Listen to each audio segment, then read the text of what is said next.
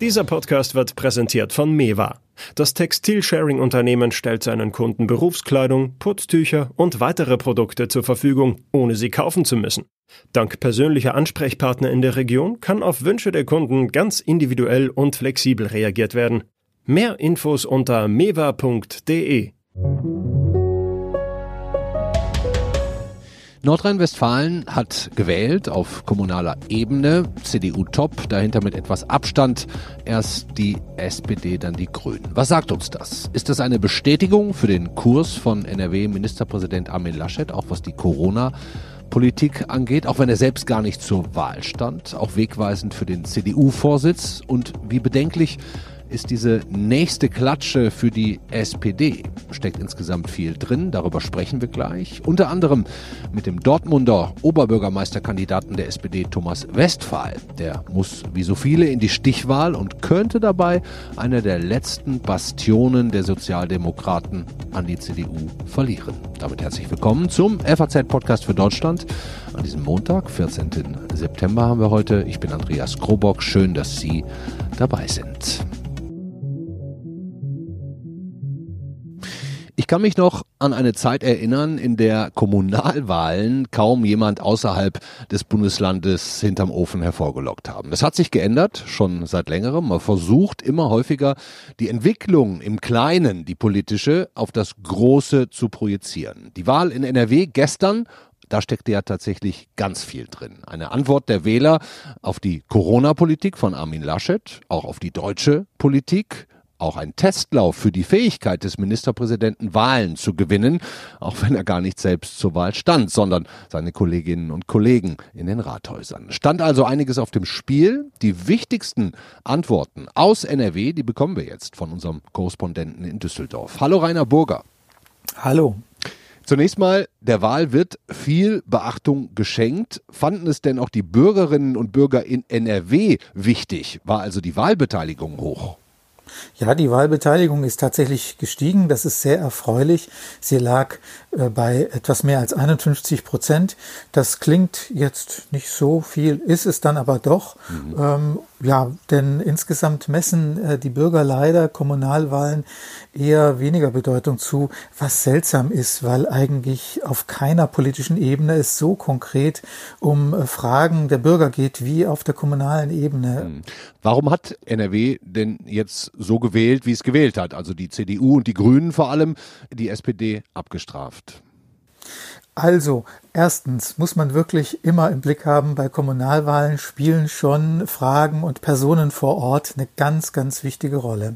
Corona aber, und das stimmt, hat ähm, quasi so eine Art bündelnden Charakter diesmal gehabt, weil Corona und das Management der Pandemie ja tatsächlich von oben, also vom Bund über das Land hinunter bis zur Kommune eine wichtige Rolle gespielt hat. Das Zusammenspiel dieser Ebenen war ganz, ganz, ganz wichtig. Äh, wenn das nicht funktioniert hätte, wären wir auch nicht so vergleichsweise gut durch die Pandemie gekommen. Und das ist tatsächlich vielen Bürgern auch sehr bewusst. Ja, der Ministerpräsident Laschet hat ja auch selbst gesagt, von einer Testwahl für den CDU-Vorsitz will er eigentlich nichts wissen. Aber dann schiebt er nach, dass ein Kurs der Mitte richtig ist, das versteht jetzt möglicherweise jeder in der CDU. Ist ja schon auch ein Seitenhieb auf die Mitbewerber Merz und Röttgen, oder? Ja, das muss man so verstehen, so ist es definitiv ja auch gemeint gewesen. Und es ist natürlich auch ähm, leicht genussvoll, äh, weil ähm, Herr Röttgen war ja mal hier Landesvorsitzender in Nordrhein-Westfalen und hat, man muss es einfach so deutlich sagen, 2012 die Landtagswahl komplett vergeigt. Damals kam die äh, CDU nur auf etwas mehr als 26 Prozent, ein absolutes Desaster. Ja, und Herr Merz hat sich schon ganz lang keiner Wahl mehr gestellt. Insofern kann natürlich Laschet auch mit diesem ja ganz ordentlichen ähm, Kommunalwahlergebnis so ein bisschen hausieren gehen. Es ist jedenfalls, um es negativ zu formulieren, nicht hinderlich bei seinen Ambitionen. Wenn es nämlich ein Desaster gewesen wäre, ja. Dann wäre das ein Malus gewesen. Das ist es jetzt definitiv nicht. Wenn man mal die Kommunen durchgeht, dann stellt man fest, es wird in einigen großen Städten, also Düsseldorf, Dortmund, Gelsenkirchen und so weiter, noch Stichwahlen geben für die Oberbürgermeisterwahl. Die Gemeinderäte sind schon klar verteilt. Ähm, was ich im Kopf habe, da könnten jetzt auch noch die letzten SPD-Bastionen fallen, oder?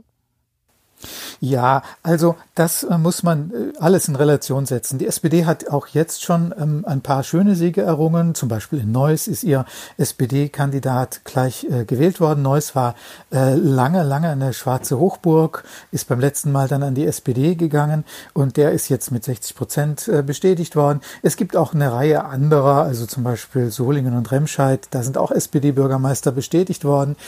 Äh, in Dortmund hat sie doch recht gute Chancen, es auch zu schaffen mit Herrn Westphal.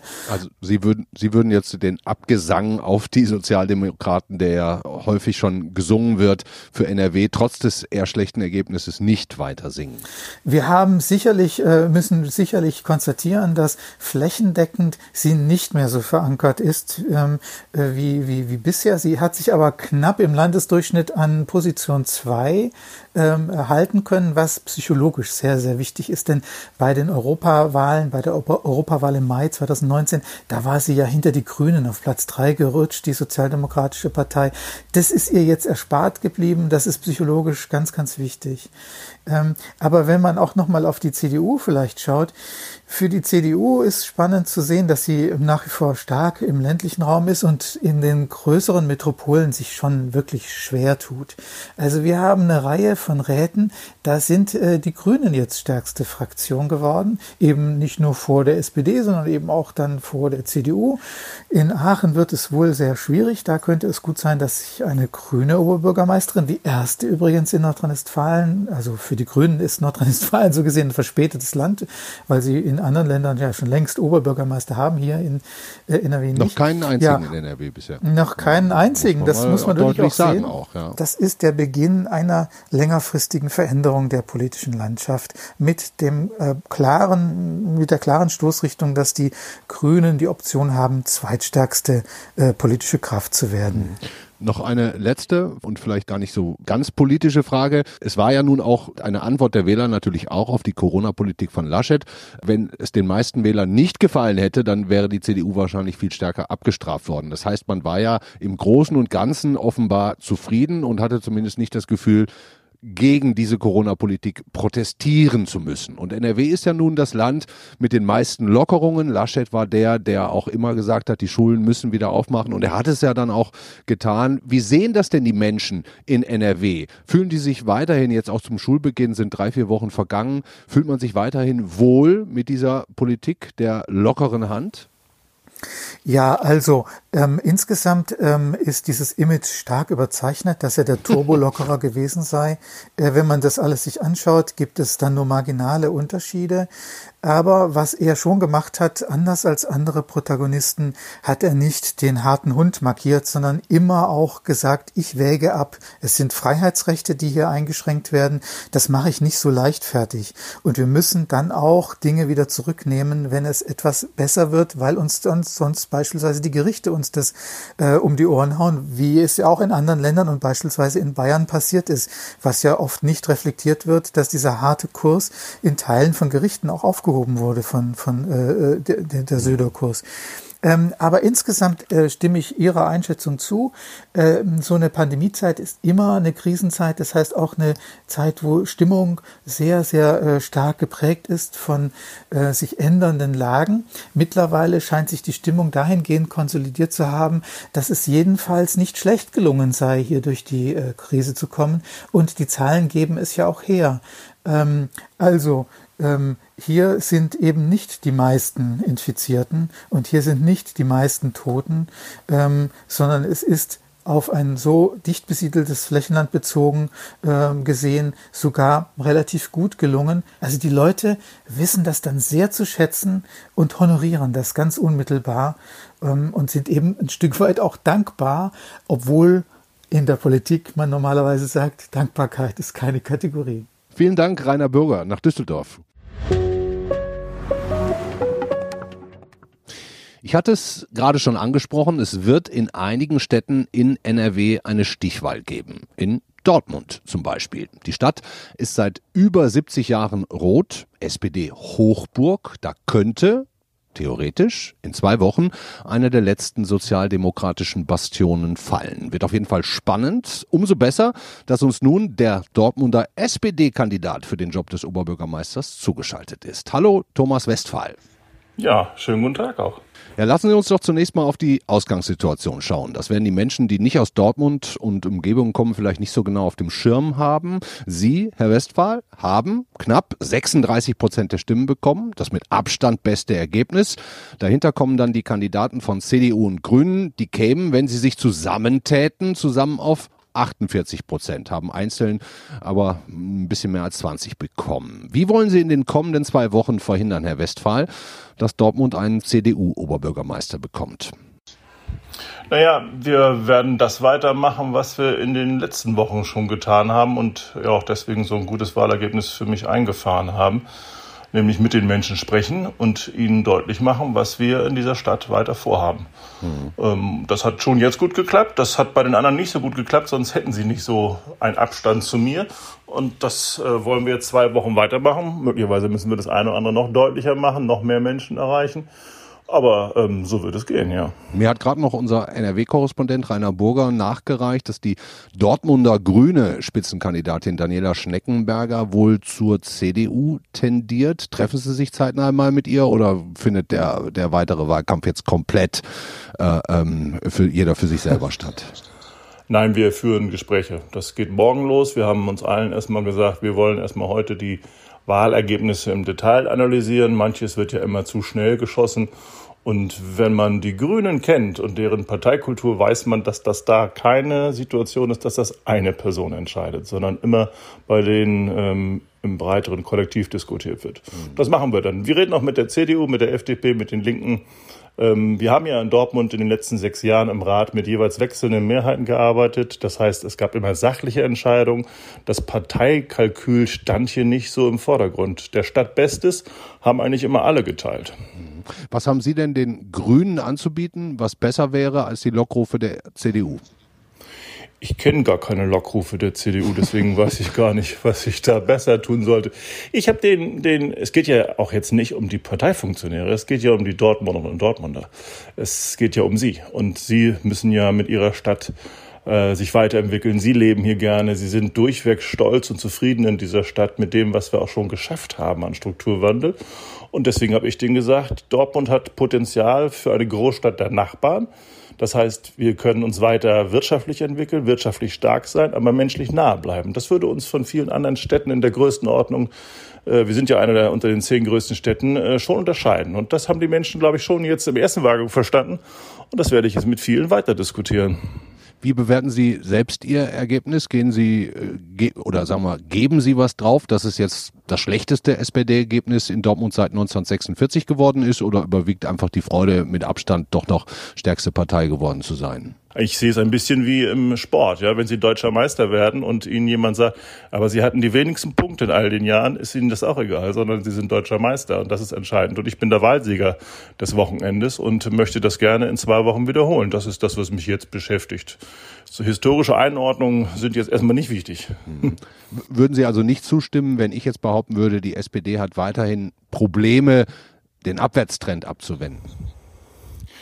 Naja, natürlich ist das in den Wahlergebnissen in vielen anderen Städten ablesbar, dass da jetzt nicht gerade Wind unter den Flügeln automatisch ist. Aber ich glaube, wir haben Dortmund äh, wieder zeigen können, wenn man sich jetzt davon nicht beirren lässt und nicht diese globale Frage stellt, sondern mit den Menschen darüber redet, was ist jetzt dir eigentlich wichtig? Worum geht's für dich? Und sie dann hören von Älteren zum Beispiel, dass sie sagen, ja, ich habe eine viel zu große Wohnung. Ich kann das alles gar nicht mehr bewältigen. Ich würde gerne eine kleinere Wohnung haben, aber ich finde keine. Mhm. Äh, wenn sie wissen, wie Menschen sagen, sie würden gerne mehr Bahn fahren, ist es aber zu teuer. Und wie komme ich mit dem Rad hin? Dann müssen sie sagen, das will ich verbessern und nicht meine Parteidiskussion führen, äh, weil um die geht es nicht. Wird Ihnen da persönlich manchmal Bundespolitik zu sehr mit Kommunalpolitik, die ja doch viel näher am Menschen ist, viel ähm, ähm, konkretere Projekte auch oft bearbeitet, wird, wird Ihnen das äh, manchmal zu sehr vermischt? Ja, vermischt und ja, wir müssen ja auch manchmal in der Kommune das dann umsetzen, was auf bundespolitischer Ebene manchmal mit einem einfachen Gesetz dann so vorgegeben wird. Nehmen Sie mal so ein einfaches Beispiel, das äh, beschlossen wird, dass demnächst bis 2025 jedes Kind ein Anrecht auf eine Ganztagsbetreuung hat. Das kann man schnell beschließen im Bundestag. Umsetzen mit finanziellen Mitteln, Konzepten und Räumen müssen wir es. Und deswegen fragen die Menschen, wie macht ihr das? Und wenn sie darauf Antworten haben, sind sie der richtige Mann. Nicht, ob sie ein Parteibuch in der Tasche haben. Das interessiert die nicht. Das geht also bei Ihnen mehr um das Wie. Das heißt, äh, äh dürfte ich Ihnen überhaupt die Frage stellen, ob sich die SPD als Gesamtkonstrukt nicht vielleicht doch auch mal neu erfinden müsste und sich fragen müsste, für was steht sie und wer soll sie eigentlich wählen? Haben Sie diese Problematik in der Stadt nicht so? Eher nicht so. Ich würde aber auch sagen, sie muss sich eigentlich nicht neu erfinden, sondern sie muss sich wieder besinnen auf das, was sie stark gemacht hat. Nämlich genau das. Ähm, in der Mitte und bei den Menschen zu sein, deren Alltag zu verstehen und von deren Alltag aus Politikangebote zu entwickeln, nicht andersrum. Also nicht ideologische Diskussionen führen, die häufig auch ja über Minderheitsfragen geführt werden und wir dabei die Mehrheitsgesellschaft häufig aus dem Auge verlieren, weil das ist eine ganz konkrete Erfahrung aus dem Wahlkampf, die ich dann schon mitnehme, dass viele Menschen gesagt haben, die Diskussionen, die es in Berlin häufig gibt, die verstehen wir nicht weil sie an uns und unserer Lebenssituation vorbeigehen. Mhm. Und da sind die Sozialdemokraten aus meiner Sicht als erstes gefragt, weil da waren wir immer stark. Mhm. Wäre es sehr schwierig für Sie zu akzeptieren, wenn Sie nach 75 oder 74 Jahren derjenige sind, der quasi den ähm, Oberbürgermeistervorsitz an CDU oder Grün übergeben muss? In Dortmund? Ja, das, das würde ich überhaupt nicht akzeptieren. Also, und auch völlig egal, wie viele Jahre es davor waren. Ich verliere auch nicht gerne. Ja.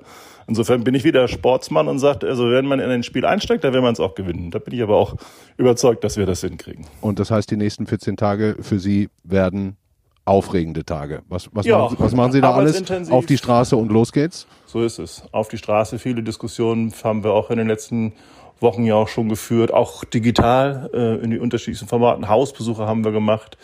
Ähm, und überall dort, wo die Menschen sich aufgehalten haben, haben wir einfach mit ihnen gesprochen. Ich bin Straßenbahn gefahren äh, zwei Tage lang und habe dort mit allen gesprochen. Genauso wird es weitergehen. Sie haben die Straßenbahn selbst gefahren oder mitgefahren? Nein, dann kann man ja mit den Leuten nicht reden, wenn man vorne im Ich dachte übers nein, nein, Mikrofon ich bin dann. mitgefahren und habe mich ja das oh, das ist nochmal eine neue Idee, aber ja. ja, aber sie sollen mich ja auch sehen dabei. Nein, nein, ich bin einfach mitgefahren, habe denen ein bisschen was gegeben und wir haben uns unterhalten. Und wenn die ihnen dann sagen, oh, da kommt der Oberbürgermeisterkandidat persönlich sogar mit, das finden die schon gut. So muss das sein. Thomas Westphal, der SPD-Kandidat in Dortmund. Vielen Dank für das Gespräch und ich drücke Ihnen die Daumen, dass Sie in den nächsten zwei Wochen ähm, das tun, was Sie tun können. Das machen wir. Was bedeuten denn nun die Ergebnisse aus NRW für ganz Deutschland. Gibt es wichtige Erkenntnisse, was die Zufriedenheit der Bürger mit der Corona-Politik angeht, was die anstehende Wahl zum CDU-Vorsitz angeht oder auch was die schwierige Situation der SPD angeht? Darüber sprechen wir jetzt mit unserem Ressortleiter Innenpolitik. Hallo Jasper von Altenbockum. Hallo Herr Krobock. Was bleibt für Sie in erster Linie hängen als Lehre aus der NRW-Wahl? Also äh, so auf den ersten Blick würde ich sagen, ist es ja irgendwie ein Spiegelbild der Umfragen auf Bundesebene. Starke CDU, schwache SPD, aufstrebende Grüne äh, und nach wie vor eine AfD, mit der man rechnen muss. Ähm, wenn man jetzt auf NRW schaut, war es für äh, Armin Laschet sicher ein, ein wichtiger Wahlerfolg, auch wenn er ein bisschen verloren hat seine, ne? seine ja, Partei. stand ja gar nicht selbst zur Wahl. Nein, so wie so ein Schattenmann dahinter. Aber er war natürlich jemand, der die Corona-Politik sehr geprägt hat in seinem Land. Äh, deswegen ist es für ihn eigentlich ein doppelter Erfolg, weil er ja zeitweise gegen Frau Merkel argumentiert hat und Frau Merkel wiederum eigentlich im Bundestrend der CDU diesen Höhenflug beschert hat. Also er kann das sozusagen doppelt auf seine Rechnung äh, gut schreiben. Ähm, und natürlich steht er als Landesvater im Hintergrund und prägt die Stimmung ein bisschen mit. Also für die Landesparteien waren die Kommunalwahlen in NRW immer äh, ein Zeichen dafür, wohin es denn geht. Deswegen finde ich auch landespolitisch für, für äh, Laschet das Ergebnis sehr wichtig, weil es signalisiert, ich sitze eigentlich relativ sicher im Sattel hier. Mhm. Absolut. Und was lernen wir über die Chancen von Laschet, Vorsitzender der CDU zu werden und dann auch Kanzlerkandidat? Also er kann schon viel, ne? Jetzt durch diese Wahl. Also es, es bringt ihm sicher was. Ähm, ob das jetzt in den Umfragen sehr viel, das ist ja so sein großes Manko, dass er in Umfragen immer noch äh, hinter den anderen Kandidaten liegt. Aber er kann zumindest ganz gut argumentieren. Er kann den Delegierten in Stuttgart im Dezember sagen: Schaut her, äh, wo ich regiere, da gewinnt die CDU dazu und verliert nicht. Und mit mir kann man Wahlen gewinnen. Und ich mache die richtige Politik. Und das natürlich, das beruht darauf, dass ich die richtige Politik mache. Hm. Was halten Sie von ihm? Kann er Kanzler?